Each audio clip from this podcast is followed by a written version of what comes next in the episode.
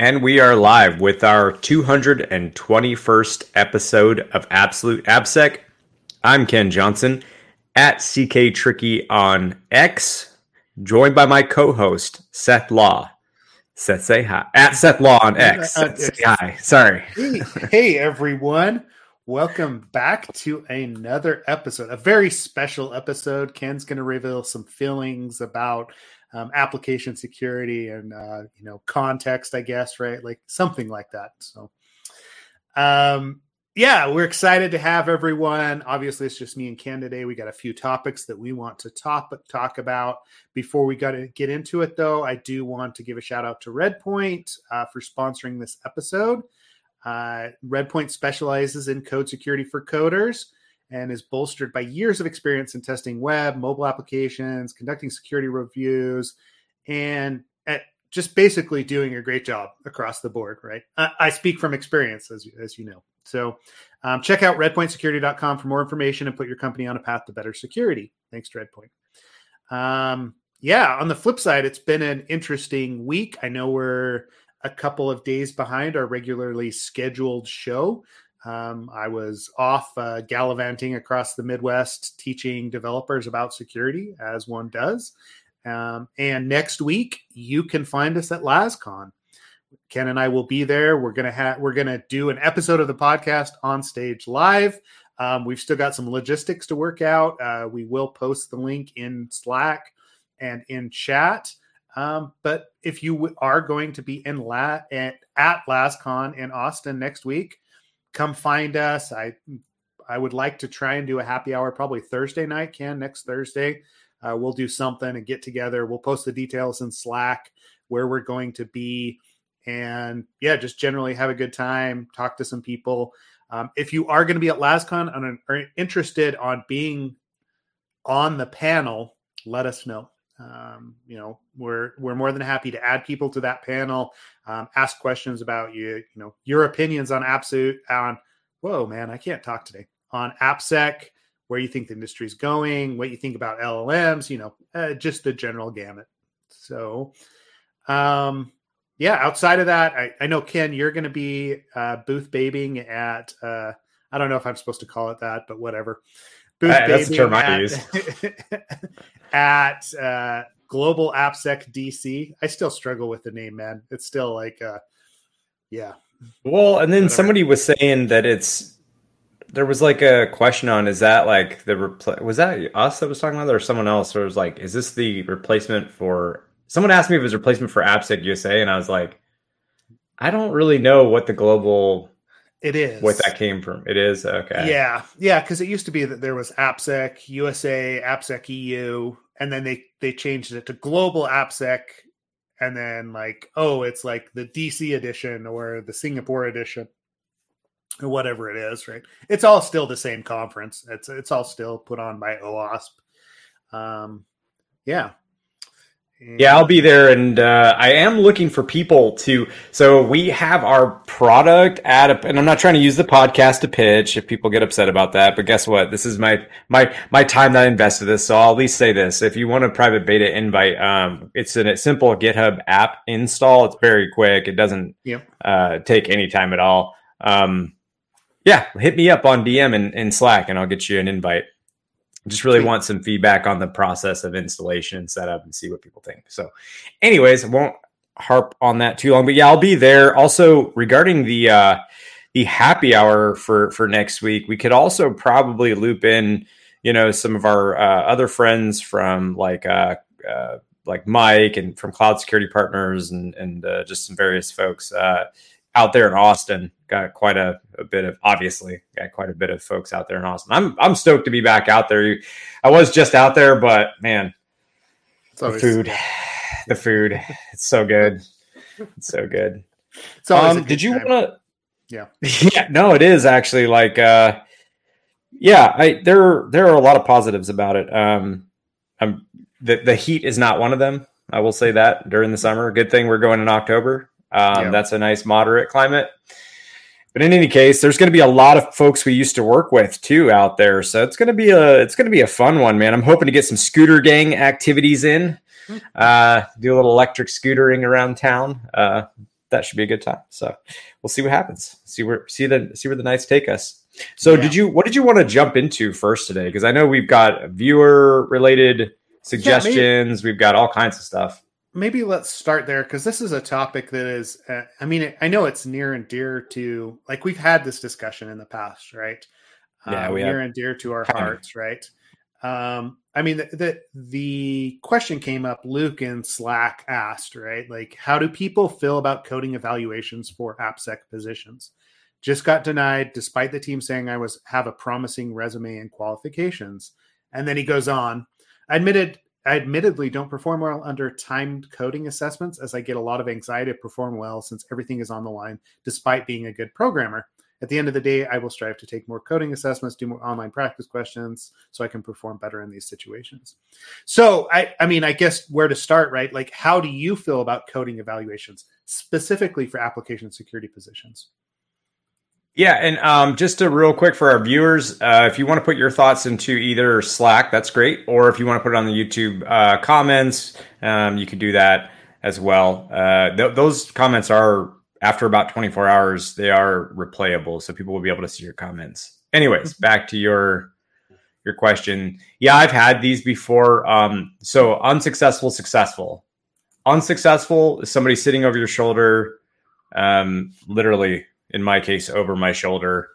I won't harp on it. I've talked about it before. It's probably the worst interview um, I was ever given, and uh, don't don't think that you should ever put anybody under kind of like that that pressure. Best scenario I'd seen, um, I think somebody in Slack had mentioned that they don't like time limits, but uh, this was a honor system time limit. So you know, if you go ten minutes over or something, I mean, I'm I'm, I'm and I'm sure that people don't always. I mean, come on, they don't always honor those limits. I did actually, and. uh I was glad that they set that because it was more of a you could sit there and spin your wheels forever. How about we just cap it to a uh, reasonable amount of time?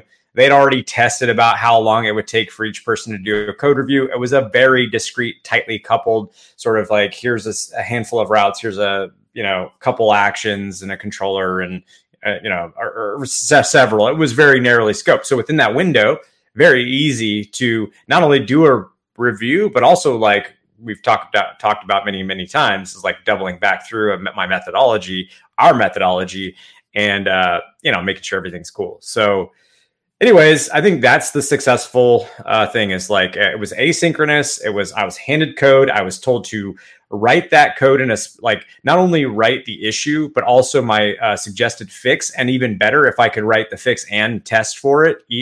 A plus plus, right?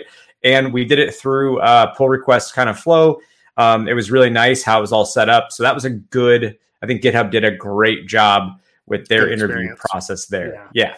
So, so, and the other yeah. people did an awful, absolute abysmal job. And uh, but I won't say who, but yeah, it was really, really bad. Anyways, your thoughts. What did, what have you yeah. experienced? Yeah. So early on in my career, I uh, so I interviewed with a company, um, and it actually wasn't even a was like a almost like a DevOps style position, right? Like um, that they were looking at. Um, but it, I mean, it like it was pretty awful. I'll be honest, because it was an on-site interview. Number one, right? Like you know, this is pre like way pre-COVID days, like you know, two years before, right? No, just kidding. Um, but way before COVID, um, on-site interview. So like I have no tools, no technology with me, whatever it is. Go in, like you know, because you're dressing up, you're trying to impress. Um, sit down, do like the written interviews, all the questions, like all the questions, whatever. And then they're like, okay, you have two hours. Here's a laptop. Um, go code this, right? That was the that was the question, right? Like, and I'm like, okay, this is awful because number one, right? Like, you're you're not giving me an environment that I'm comfortable with. You're not giving me an IDE that I'm comfortable with or I'm quick with. Like, you know, it was just like what are you trying to evaluate and what are you trying to get out of this right like it, it felt very much like a gotcha uh, oh well this this devops guy has the one way that he does things that's currently at the company and wants to prove how good he is as opposed to all the candidates that were coming in um, that's where i struggle with them um, as far as like application security specifically goes i think there's we've got to differentiate between what is security engineering or like product security, building security products for engineers um, versus application security, evaluating security of code, right? So at GitHub, like that process, what that looks like in, hey, we know there's vulnerabilities in this code. Take a look. Let us know what you find. And you've got like a window of we need the results back by the end of the day on Monday, right? Like, you know, use your environment, use the tools that you're comfortable with, and just kind of show it's like showcase what you can do, right? I'm very comfortable with that. That's what I want to see. Um, on the product security side of things, I, I like I'm not opposed to doing something similar, but also again, not with that pressure element of you're on site at a you know at a location in a place like with technology that you haven't used before right? Like hey solve this problem right? Like hey how would you go about solving this problem? You know implementing the you know x y and z in a chosen language a language of your choice right? Like i i just i don't know. Like i I understand the thinking behind it because they want to make sure that people have that experience, um, or at least can like show their thought process in what they're actually going to do. But a software engineering like code this function for an AppSec position, I question. Right, I, I question what the purpose of that is. Yeah, mm-hmm. so I guess that that's where my take is on it, and, and I know there's quite a bit in there, right? Um, I, I, I would say so. The where where where are you? Okay, so there's a read and there's a write. That's that's kind of what we're talking about here with code. But yeah. I will say if like you have a very small team and you have a very big mission, you need somebody that can do all things. So I totally support the idea of somebody looking for somebody that can both read and write code, and mm-hmm. especially in a product security role. I totally I totally get that. Um, on the flip side, what I had, or not the flip side of that, but going back to what you were saying, the problem I have with someone who's not code literate at all, um, and being able to at least do some basic coding does show some level of code literacy, mm-hmm. right? Um, the the issue I have is that how do I say this? Like night, I'm not. I'm just going to say it how I say it, interpret it as people want. When I first started at GitHub, you know, going through that process, it was, yeah, you you should be good at both, and we're going to make sure that you are. And if you aren't, you're not going to be hired. And it, we we're a very very small team. When we started to expand our team, we got a bigger range of people applying, right? Um, especially because I think that maybe I had applied for a senior staff role. I really can't remember. Um, and you know, we started kind of opening it up as as it happens as you grow. You tend to let in because um, you have cycles for mentorship uh, less experienced people, right? Um, so it wasn't necessarily a junior position, but it wasn't, I don't think these positions were listed as senior only. But my problem was that I was coming across candidates almost exclusively, like almost 100% of the time, who were applying and had no code knowledge whatsoever. So you get into it and you're like, well, you, you, you had a couple findings. They look mostly like passive scans of burp or, you know, something like that um, let's walk through your methodology. And I would actually get people um, offended that I would ask them what their methodology was. I would get people defensive, um, just at the very nature of like, okay, obviously you got that dynamically, but like in source, where where's the issue? Literally getting offended, even though it's like very clear on the job description. That's what we're talking about, and that's I gave you a code review. So um, I'll be honest, I was like that that did not paint a very uh, good picture for me as to like what or who uh, or what skills people are acquiring as they're coming up. Um, and I don't know, man. Like, I, not to just I don't be like this curmudgeon guy, or it's not even that. It's just sort of like you shouldn't apply for a job in software security if you can't do anything with software. I'm sorry, like. Yeah. That sounds harsh, but it is a reality. Like, I'm not going to try and tell a developer how to secure their software if I can't if I can't at least do some basic coding myself and also have the ability to, you know, recognize flaws in software. And I'd argue even further, my last point, Seth, is that some of the things that you're going to find as a code reviewer, not as somebody who's analyzing just the results of a SAST scan, but as a true, you know, uh, code reviewer, you're sorry, but some of that stuff is edge casey and it it requires that you really understand some subtleties in a language. Yeah. So leave it, leave it, you know, but that is a progression, right? There is journeyman to expert. I'm not saying you need yeah. to start obviously as an expert in journeyman, but that's where you should try to, that's where your trajectory, in my opinion, should go. Mm-hmm. Yeah, no, no, I, I, I, I'm with you there, right? Like, I, I, I definitely agree that like there is a base level, and we've talked about this before, right? Like that, kind of the the best AppSec and ProdSec engineers come from soft a software engineering background, right? It doesn't mean that you can't take another route. And we've talked to you know hundreds of people. I don't even know at this point, right? Dozens of people that have so many different backgrounds getting into software security and application security. Um, so it, it, it's not the only route, but it's a lot easier to switch over from a software eng to a sec eng or a security engineer than it is for it to be to be a security engineer or a network engineer and try to get into software, right? Um, and that's so so like having a base level of knowledge there is is totally expected. Um, but this also go back to like what the the behavior that you saw in you know positions and people applying for positions. This goes back to my my general complaint about security training and how we like how we oh place uh, offensive techniques on a pedestal is what I want to say. Right. Um, I see so many, and we've talked about this from like uh, like the security trainings that are available. Um, a lot of them that are very like super popular are very kind of niche topics on how I exploit like I don't know. I mean, I don't want to pick on any like one specific part of of security, right? But yeah, like we get it. It's super like fun and interesting to go and exploit IoT devices, right? I, that, is a, you know, it's a valid career path. I get it, but there's only so many firms and so many people that are actually doing that work right? Um, if I'm working for, you know, a large bank or a large health care organization, the opportunity to do like, hey, I need to dump firmware from an IoT device is probably few and far between. It's just not something that you're you're necessarily going to be doing on a daily basis. And it doesn't mean you might not have a team that like works for a large healthcare organization that is evaluating IoT devices. That's not what I'm saying but in general, the number of people that I see taking those sorts of highly specialized trainings at security conferences far outnumbers the number of positions that are actually available. Um, and then on the flip side of that, right, like the the the kind of basics.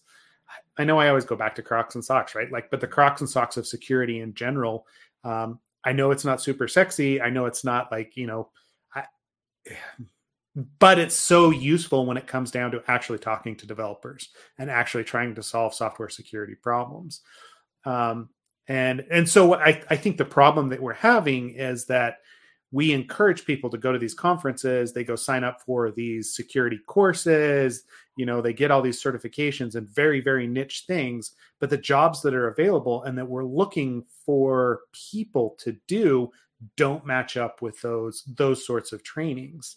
Um, and I know like you know SANS has the basic trainings. Like there's there's other trainings that are out there, um, but it's also kind of a choice that people make when they are picking out what they want to learn, right? Um, and yeah, I, I, I don't know. Like I was talking to Justin at you know my coworker recently. Like uh, we were on this trip and we were coming back. We were talking about the number of just like random specialized devices that we had bought over the years, right? At Black Hat, at DEF CON, at security conferences and then like oh yeah so i bought a wi-fi pineapple and i've used it two times. Oh look your flipper zero. Yes exactly. That's the that's the latest and greatest right? Like oh it's great everybody gets these or the you know the Proxmarks devices. And it, it's just the demand from the business side of things is just not there for all of that. It doesn't mean that there's positions that, that there aren't positions available for it but they typically go to people that are teaching those courses right they're the ones that are super technical, have approached it, have seen like all this different stuff. And I, I, I mean, I'm kind of going off on a rant here, Ken, but it just frustrates me so much the like the the way that we yeah we hero worship this like uh the red team like completely owning like all of these things and uh, and these niche topics that don't necessarily help um, help out an organization from nuts to bolts, I guess. Yeah. yeah. No, you're you're right. And, and I'd like to add one last, or at least from my, I don't have a ton, because no. So I mean, I agree with so many of your points. The other thing that was brought up though, that's kind of like, so Jacob in our Slack had said, well, you know, when it comes to, uh, so for instance, deploying a SAST tool or SCA or whatever at scale, at mm-hmm. serious scale in difficult environments is, yeah, it's it's it's an it's a I think his exact what he was saying was that you know we're good at like putting together stuff, hacking it together, making it work, but in terms of scale and like proper engineering, um, maybe that's that's a you know an issue. And then some of the other uh, like Talos, you know, and others had kind of said, well, but yeah, I mean, if you're an engineer and you have engineering in your title, like, well, that is kind of an expectation, but actually, I think this brings up a broader point, which is the overloading of job uh, descriptions to begin with. Like that's the one thing. Yeah. Like we're talking so much about our responsibilities and our, you know, what we should be doing on our side and what skills we should have, but like at the same time, employers kind of just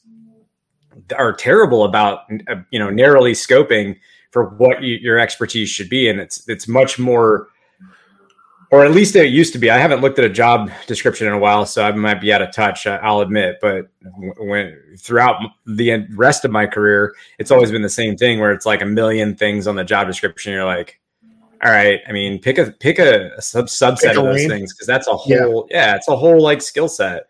So you end up with like generalists who are forced into like I got a little bit of knowledge here, a lot, and a little bit of knowledge there, and you know who, again, whose fault is that? Really, it's not. It's nobody's fault. It's just you're asking for expertise in an area that you know that person's not doesn't have that level of depth And So I think it's sometimes or oftentimes the business's fault too. So there's a lot of blame to go around. Um, but and and the last thing that you you mentioned was like the focus on offensive techniques, and it kind of does rem- remind me too that like you know the truth is is you can do some pretty decent web app testing without ever actually looking at the source code from from a DAST perspective, right? Yeah, yeah. Assuming you know you have at least knowledge of how a web app works. You don't need to be an expert. I mean, that's where a lot of us started was on the dynamic side first. We like we had code, we mm-hmm. could look at the code, but that wasn't really what clients were asking for anyways. Most of the clients, you know, mm-hmm. circa 2008, 2009, 2010, they're really like they they want to have at that time they did want to have SAST tools like inside their organization, but in terms of what they wanted from their uh, their companies like a like a fishnet or somewhere where we were at was just yeah give it we'll give you a URL and a, a couple accounts uh, with some credit creds per, per role that was pretty yeah. much what it was. So you didn't need to be like a, a, coding expert at that at that time. All right, we have a lot of other things to go through though too. So I, you know, is there anything else you wanted to chat in chat on this uh, topic? Uh, no, I, I I don't think so. Right? Like I know there's been some discussion in the uh, in Slack on you know kind of career paths and ways to actually like you know.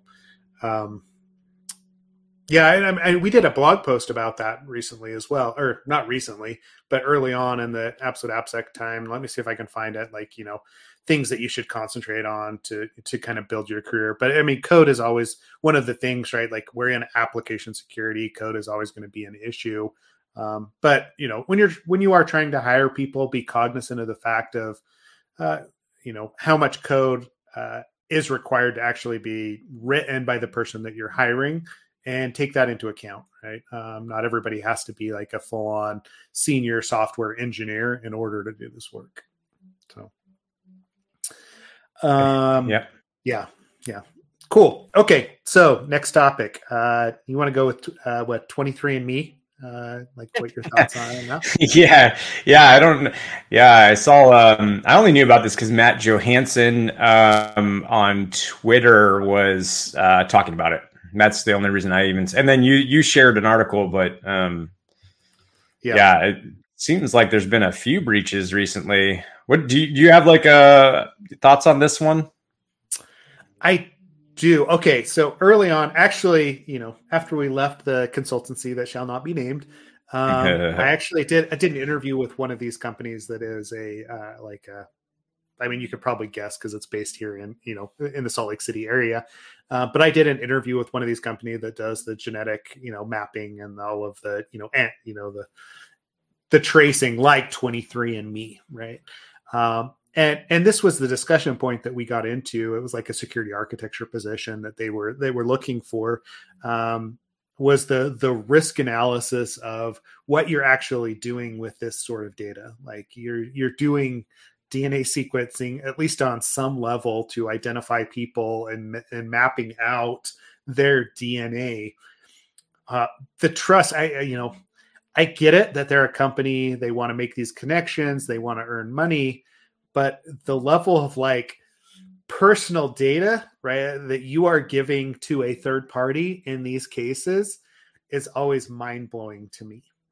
Um, so, so the fact that 23andMe has been hacked, uh, you know, in and of itself, where it's there, there's some sort of breach that's gone on, stuff's been leaked on the the dark web, the deep web somewhere. Um, the fact that it's happened is not overly surprising. We know every company gets breached at some level, right? Like between MGM and Caesars recently, these guys like this data is actually out there. Um, it's not overly surprising. But what's surprising to me is the number of people that actually trust these sorts of services, right? Um, and yeah, I, I just. I mean, it's pretty you, funny you know, to trust a company yeah. that blames you for their breach. Uh, yeah. That's there's something that's kind of almost hilarious about that. Yeah, yeah, if it wasn't like your data that was getting i've never by the way out of pure paranoia that's why i've never used a service like this. I'm like i'm not giving my jit listen i've already been i've already been breached before okay it's it happened it, technically it wasn't i won't get into it technically it wasn't me personally but it was anyways and what I can tell you is that for A, it's a horrible feeling, right? For sure. Sucks. B, it wasn't really a big deal of what of mine got breached. It really wasn't that huge of a deal, but it still felt awful. But my genetic information, oh my God, man, like that just feels viscerally like mm-hmm. Strange and weird and ugly and gross. And I would not want to share my data, that kind of data with anyone, let alone some some anyway, I'm, now it sounds like I'm blaming people. I'm not blaming people. I'm just saying there that was like just the thought of these companies. I knew this was going to happen at some point. I think probably yeah. everybody expected in security this would happen at some point. But for them to go and say, shouldn't have reused your password, it's like, well, do you have yeah. credential stuffing prevention? Do you have, you know, all the other security things, layers of security controls we we've given people for authentication? Like they don't obviously it's it's tough to require people to do MFA, but who knows how well they incentivized people to do MFA, right? There's a whole bunch of litany of things we could go through on their side that's wrong before they start. And but also the fact that they blamed the users for opting into a fucking feature they developed. Incredible. Incredible. Incre- I know. I know. Incredible. Incredible. Yeah. That's some real that's some real that's, that's amazing opt-in feature called DNA relatives. Yeah, I, I, yeah, I. Uh, I obviously, this is not a security. This is not. That's not even really a security side of the house that we're talking about. It's just like how the company decided to, you know, discuss this publicly was pretty, pretty yeah, wild. The breach response is pretty wild on it, right? And uh, you know that you know that other one that I worked out, right? Like or that I didn't work at that I interviewed at, right? Like that was one of the things. Like as I'm walking out the door, they hand me a kit, like to you know, oh well, because you interviewed with us, right? Like you can, you know, we'll give you the kit so you can give us our your DNA for free. I was like, uh. There's a Seth clone in the HQ of 23andMe or whatever. Yeah. I was like, yeah, no, right? Like it sat on my desk for a long time because I was just like, you understand what we do or what I do, right? Like it just, yeah, I'm with you. Like the the paranoia there goes kind of through the roof with it when it comes to DNA and some of the other like identity stuff that's available from that. So, yeah. if anybody has the data and uh, has a uh, human clone printer. Let's get a little little uh, mini me Seth Law going. mini me Seth. We can make go. this happen. We we almost have the technology. we have the technology. oh man. Yeah. So, yeah. Yeah. So there's multiple things there. I guess that's uh, that's the takeaway that we've got from this one is okay. Uh, you know, number one, you know, we're trusting like DNA and that sort of data to companies. Uh, users are always going to do this. We offer a service, right? And you know, it's an it, it's interesting. I I uh, I can't disagree with that, right? That it's interesting to see who you're related to, what your you know ancestry looks like, where you came from, like, and there's you know there's there are definite uh, health advantages to knowing that sort of information and you know being able to you know make informed decisions about your health. I get it right? Um, but trusting that data to a commercial company that that is their main claim to fame won't necessarily put the same level of security around it that you know say a regulated healthcare provider would right? Like that's that's where i kind of I, I that's kind of the line that i've always come down on there right so there's that and then on the on the breach side of it the response from the company in and of itself is is somewhat fascinating. Like i, I don't know if they really had a uh, I don't know compliance uh you know yeah any of that that was involved. I wonder what lawyers actually got involved with the statements as they were coming out of there. Um, but whatever it was it wasn't the best credentials nope. nothing nope nope definitely uh yeah definitely a bit of victim blaming there um mm-hmm. but nevertheless uh you know hope folks who gave their data to them uh you know, yeah. I, I, don't know. I don't.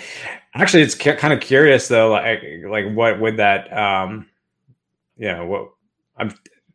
It would be fun, not now, but it'd be fun to kind of ruminate on the different reasons that you might want that data and what you could do with it. But yeah. Mm. um, what's that? Oh, yeah. yeah. Yeah. There. Um, cool. Yeah, I don't know. I don't really have anything else on this one. I mean, no real other thoughts. Seems like no. a, just well, another breach. But it's just, just yeah. another breach. It, like it's a sad commentary on the industry that we're like, eh, just another breach. This one just happened to include your DNA, right? Like, good luck, right? Like, what what else do you say, right? Like, eh, but eh, you know, having been involved in so many up to this point, right? I remember having that discussion early on with Jerry, right? Like when he came on the podcast, that it was we're like, okay, you know, we're getting to the point of breach fatigue. And you can just assume that your data is out there at this point somewhere, whether it's your password mm-hmm. data, it's credentials, whether it's like personal data, I mean, credit cards, whatever it is, right? At some level, it's it's there. So it becomes more about response than it does about actual like prevention. Actually, that's funny that you mentioned that because now that I'm thinking about it, I was breached for the first time, not not the only time, the first time through uh, OPM, yep. through the Office that, of Personnel Management with the military uh, slash contracting. And uh, I, will I'll be honest, I was too because I had, um, yeah, we because at some point one of the consultancies I worked for had worked with OPM, and we had to do run through their whole background check process before we could do anything, right? So yeah. My favorite thing about being in the military uh, and slash being around the military after when I contracted was that literally everything was your social security number. Like when I joined the military, my first ID card before they went to like the uh, the the common access cards or CAC cards as they're officially called or uh, unofficially called. Um, they would give you this like first of all the, the the ID was like the most easy to like replicate thing in the world. It was like paper laminated, but it has your social security number on it right away. Even when they went to the CAC cards, they still first started with social security numbers, and social security numbers were used literally like like if you were asking for I don't know your phone number or your email address. That's that's how they used it. So when I got that OPM breach, and I'm already you know post couple years out of the military at that point, I'm like, yeah, that lines up hundred percent. I expected at some point my social security number is getting you know birth date, all wait, that stuff. Yeah, wait, yeah. how old are you again? Uh, yeah, yeah. Yeah, what's my birthday? Uh. What's uh, what's your high school? Did you go to? What was the? Actually, you know, I I've heard from from a little birdie that somebody has a, a birthday coming up soon, and uh, nope. Mm, yeah, okay, all right, cool. 182nd birthday was that what we landed on? Something like that. Yeah, yeah. Uh-huh it's of rotations around the yeah that's oh, good times. Um, sets old. That's just what I want to say to everybody. Yeah. Uh, all right. What else did we did we have on the docket? I actually kind of forget now. Uh, um, so uh, there was this new tool that popped up um, that actually is doing some of the stuff that we talked about, right? Like uh, um, using LLMs to automate mm. scans uh, and yes. do like of network discovery, and then you know taking the results from that. So I, I mean, I haven't necessarily played with it yet. This is on my list, actually. You know, within the next couple of days, um, and so maybe we'll we'll do a demo of it. But here, let me. It's called Nebula, um, and again, I have no idea. Like, I haven't tried it out yet, but just the fact like we've been talking about you need to you need to insert llms and ai into your testing process or you're going to be left behind people are already starting to do this right um, uh, so this one's it's called nebula. It's by beryllium sec and again i we i, I don't know who this is. Um, it just popped up through one of the channels that i monitor. Um, but the idea here is yeah, they're still experimenting. That's what they're saying, testing environments, but basically it speeds up the process of identifying vulnerabilities. So they're probably getting it to scan, like, hey, go run this in, like, give me a, something to, you know, scan with Nmap, pulling the results out of Nmap, and then scanning those, like any endpoints with Zap and other things. Like they're kind of building their own pipeline of tools using AI to drive whether or not it would be interesting, right? Like so I think that's a like you're starting to get context of what's coming out of Nmap, what's coming out of Zap, what's coming out of these different tools in order to feed additional attacks, right? Um, and I, I think this is going to just spiral from here, right? Like we're just going to see more and more of this. Um, DARPA's right, like uh, initiative that they did at at DEF CON a couple of years ago, where they were or Black Hat, whichever one it was, right, where you they were using machine learning to actually try and exploit. Um, this process is going to get better and better as it goes. Um, and it may not necessarily be that the context is all there, but if it's efficient enough, um, it's just going to give you as a an AppSec or a project person more tools to work with and make your make you more efficient. So you know, if you have some time, not necessarily you specifically can, but any of the listeners, and you check that out, let us know. Drop your experience with it into chat, um, into Slack, uh, because I like we want to see this stuff as it moves forward and what's actually useful, what's not, um, and like we can kind of crowdsource uh, use of these tools and what we're doing with AI. I don't know. Yeah, I mean, that I gave it. Yeah, what's yours?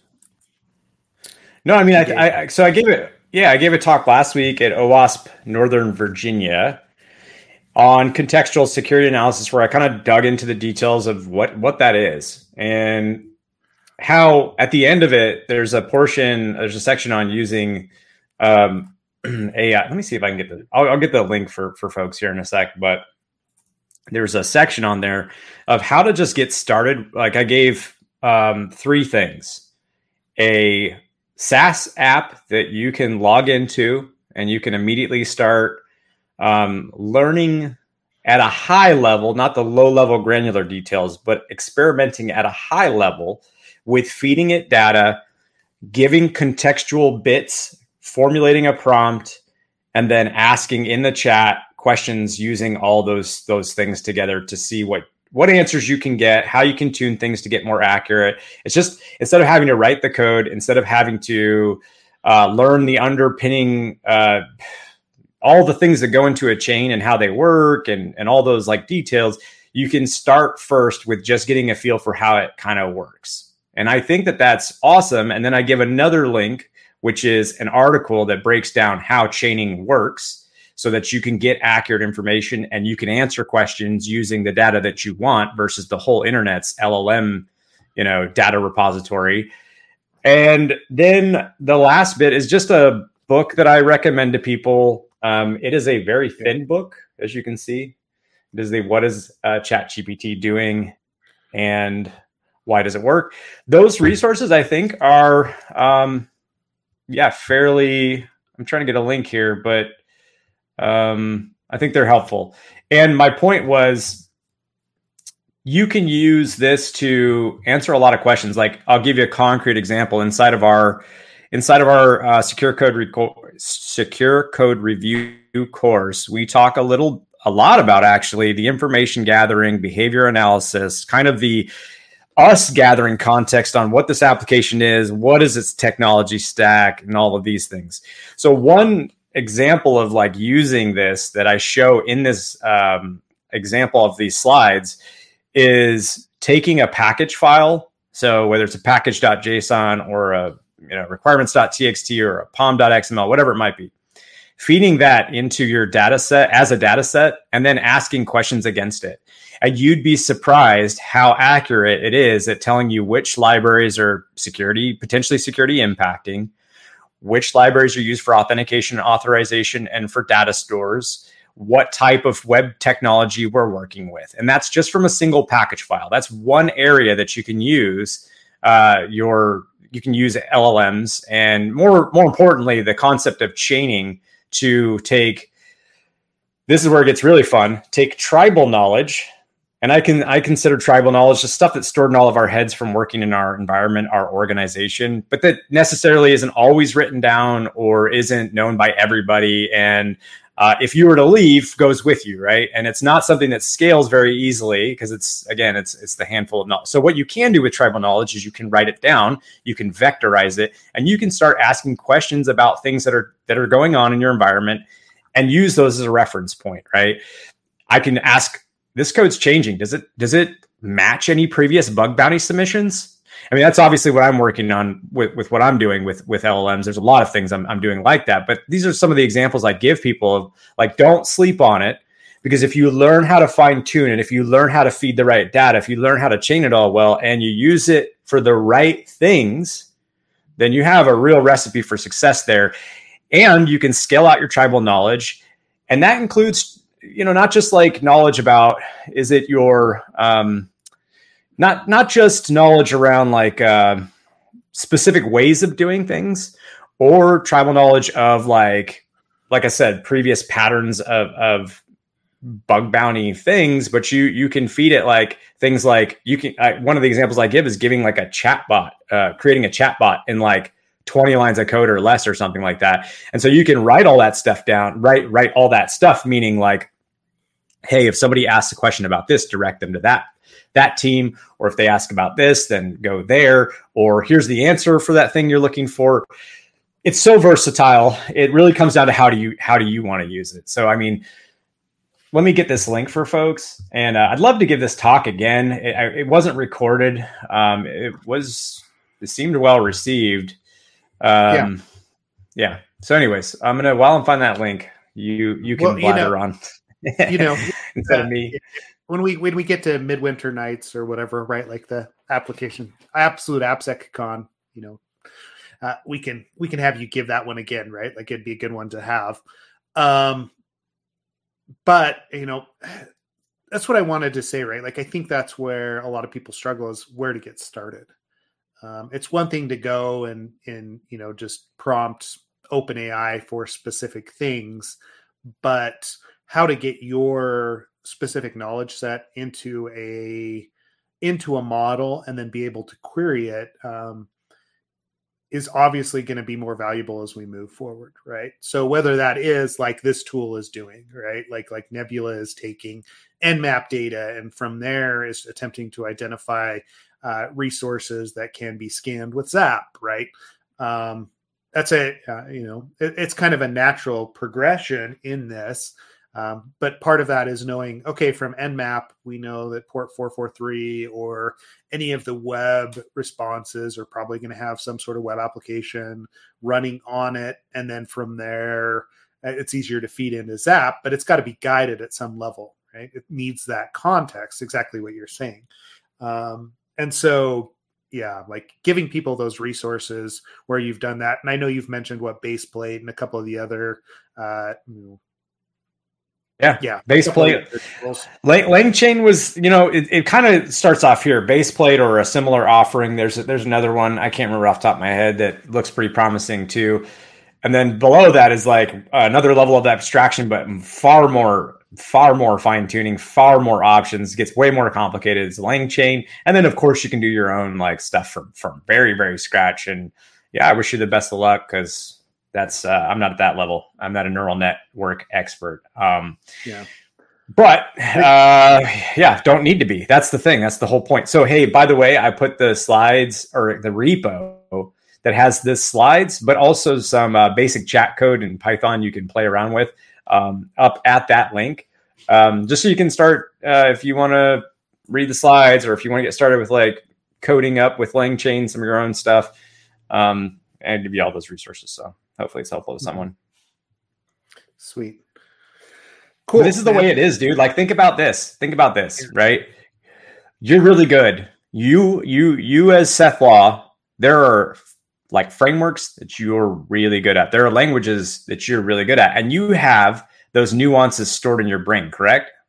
Mm-hmm. Yeah. All right. I have different sets of frameworks and different things I know. Now, what if we all came together and started putting our, our heads together and started vectorizing that information and asking questions against it? That's where I think the world gets very interesting. And furthermore, to date, the biggest argument I make in this talk is we've used a singular shitty flaky data point, which is SAST or DAST results, and that's what that determines whether or not you're allowed to ship code. It's ridiculous. We should expect better. We have many more signals, many more factors than just the raw patterns of what code is changing to include a lot of other things. I talk about the slide methodology, how there are, you know, hey, if there's new routes being added by somebody that's never touched this repo before, and by the way, we can't even determine who this person is because they don't have verified commit signatures. And oh, by the way, hey, some other code that they're submitting looks like a pattern that matches a previously seen bug bounty submission. Like, why are we not using all of those signals together to, to determine risk? Because that's ultimately what a SAST or DAST product's doing. So that's kind of my whole pitch on where we see sort of this like because LLMs rely so heavily on contextual knowledge, but also, like I said, kind of formalizing tribal knowledge so that if you take this this approach where you're taking multiple signals you combine it with a mixture of deterministic and probabilistic techniques you're going to come away with a much more positive signal for risk when i say determin- deterministic versus probabilistic i mean I'd, I'd argue llms are all about prob- probability, right? I mean, that's I don't I don't even know if that's even an argument. And deterministic's more like here's an exact match, right? Here's the exact like you match this exact thing. I'm not I'm not looking for probabilities of whatever. I'm just saying like hey, like for example, one of the things uh, that I use as part of slide is hey, if a user configured sensitive file, meaning something that's very uh, you know very important, if it's changed by anybody other than uh, an allowed author or has not been approved by an allowed approver, like that's that's a signal for risk, right? That's deterministic. That's just saying here's the exact file and exact people allowed to touch it. But probabilistic would be more like, and this is another thing I do, which is like saying, okay, based off of tribal knowledge of which files could potentially be kind of like scary, uh, depending on a few factors, your your your application, but also like the technology stack in general you're using here's like a warning that there might be something you know sensitive being touched. So i'm not trying to put all the cat out of the bag but that's that's the thing is it's not just deterministic or probabilistic to advance this thing forward. It's that you need you, you still need both but you yeah. you shouldn't be using one signal to like secure your software as it's changing. So all right that's my soapbox man. That's where i th- that's where i think csa is going to shine. Yeah. And actually i'm not off my soapbox because we because soapbox one last thing sorry we are working on a guest guests who work as defenders. I won't say it yet, but they're actually the first example I've seen of a practitioner blue team building their own kind of CSA thing without calling it CSA. So we're working on yeah. that too. It's going to be really dope. They said yes. We're just working on timing. Yeah, I, I mean, it, it, it's funny. Like it, at this point, it kind of we're starting to we you and I like the industry as a whole, right? Like we're starting to realize that it or it's becoming more obvious that context is exactly what we're looking for. The context of what we're looking at the risks that are associated with it for years. We've been so we've been so focused on and again this goes back to kind of those red team tools what we've had that's been available on like this this signal of you're either vulnerable or you're not right? Hey you're you know from a a vulnerability detection perspective, the vulnerability scanners go out and they look for are you know is this truly exploitable? And when it is, that's when they flip up their flag and they say this needs to go pat be patched, or you have this very specific version. Um, and we're we, we've struggled for years to get away from that and realize what the real risk of an application is when we don't know the vulnerabilities that exist in it. Um, and so the signals that you're talking about, the context that you're talking about, the prioritization is kind of what we've embedded in our into our tribal knowledge, building out the you know secure code review process, that framework, but also like how we approach security and risk, you know, with all of these different companies, and is what we've done over the last you know decade. Um, and it it feels like LLMs, it feels like AI is pushing us over the edge as far as hey, now there's an easier way to identify what those signals are. And based on the probabilistic algorithms that are that are built into that, and I don't have to comb through two million line of lines of code manually anymore. Right. Or I don't mm-hmm. have to build a process to do that. If I can vectorize that here and I can query it and ask questions that I need the answer to in order to determine whether or not it is risky, I'm going to do that because it will speed up that process. Um, yeah. I mean, so it, imagine asking based off of a package file, what are you? What is this app built on? And then from there, looking at your other knowledge base that you said, like vectorized, right? And saying, based off of that, what do we know could be a potential concern in this code? And even further, like not just the code itself, but configuration wise or the changes that are coming across, like are any of these things potential signals? I mean if you see a settings.py in a django framework or django app being changed right? And then you see maybe some like hashing options for passwords or whatever it might be it's like dude like that that may not it, it may be popped on on a SAST scanner great. But like i think there's there's uh yeah it may be it may pop. But you know some of the more subtle stuff may be more difficult to detect right? Um yep but just by knowing like some hey i've already put into somewhere that if these things get touched and they match these certain patterns and kind of just chaining the results of your different calls together to like provide what am i trying to say? Like a multi-step contextual gathering and determination probabilistic determination of whether or not there is a, a risk there. Yeah. Yep. Yep. And it's yeah i mean we're getting there right? Like I, I i'm excited again, like the reason that this comes up almost every week in their discussions nowadays is I think we're excited about the possibilities and we're excited yeah. where things are going and how that's growing from a tool perspective. I, I know that like that tool that I shared Nebula or whatever probably isn't the end all be all, but it's it's pushing it's pushing that needle along. Same thing with the stuff that Haddix that Jason is doing on his side, right? Like it's moving that needle. So we've got to be aware of it. We've got to we've got to use those tools at some level. So um, yeah, that's um, kind of my my whole thing to the industry is that technology. Here's the last point, Seth, is that by the time new technology is adopted by develop first of all that the cycles for adopting new technology by developers is it feels like it's getting quicker and quicker i'm learning about new things all the time and it just feels like it's accelerating not getting like a like a smaller ecosystem right so now we, we have a situation where by the time adoption's already occurred on something like now our tooling is trying to catch up. Now we're trying to do the research on the things that are like an issue and trying to then get your vendors like if you're a person who is bought into a vendor, you're completely unless somebody does something open source, you're completely relying on them catching up to this new technology that's been adopted and writing rules for it and supporting it. Alternatively, alternatively, you could instead of writing uh, you know, SAST rules for this, right? You could have somebody do a little bit of homework on that framework and upload that knowledge base somewhere to an open community and then potentially have people use that as part of their knowledge base. And so why, I, why I'm saying that is imagine if OWASP cheat sheets or something like that could be turned into for new things that are being uh, put in just another knowledge base and then you use all your existing plumbing and tooling as it is and then it just goes out there and looks at it i know it seems probably you know hey that sounds just like writing rules it's not the same you know if we're going towards more of an open standard there it's taking the power back into your own hands. You can write your own tooling. You can do this stuff. So, um, yeah. Anyways, I just think that like we're we're never writing able to write tools to keep up enough. We have to we have to expand. We have to gather knowledge bases and sources from a lot of different areas, and um, that's the only way to keep up with with all of all of the tech stack changes that occur. Yep. Yeah, and so I'd encourage people to go out and you know review the stuff that you've put in there, try it out themselves, the tools that are available.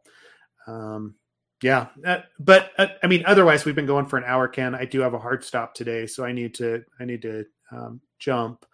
Um, any final thoughts that you want to add to that uh, before we we go ahead and close things out today? I think people are done talk hearing me talk, but uh, what about you? Anything you want to leave everybody with? Uh, go try it out right? Like i just like i said I, I, mean i think that's kind of where i'm at. I'm not as far along in the process as you are right? Like i know you've been you've had a lot you know you've had more time with it. And so the resources are out there and available to us but you know try out the tools that jason and ken are suggesting. Um, that's that's what i'm doing. And then jump into chat and let's talk about it. I'd love to see how other people in our positions are utilizing uh, AI to actually improve their process, and we'll share as well as we and we all go through it together. So. Yeah, man. All thank right. you for uh, for for uh, the podcast today, man. That was a fun. Those yeah. are fun topics. It's a good time. Yeah, there. Good time. And and I just I, and also this needs to be said. You hopped off a flight at damn near midnight last night. Haven't had any rest and went right pretty much right into the podcast. So uh, kudos, extra kudos to you, man. That's not easy. I know how that sucks. So good, good job. It's all good. It's all good. You know, it's just you know another day in the life, right? So, um, all right. Well, uh, along those lines, uh, thanks to Redpoint, thanks to DryRun, right, for sponsoring as well.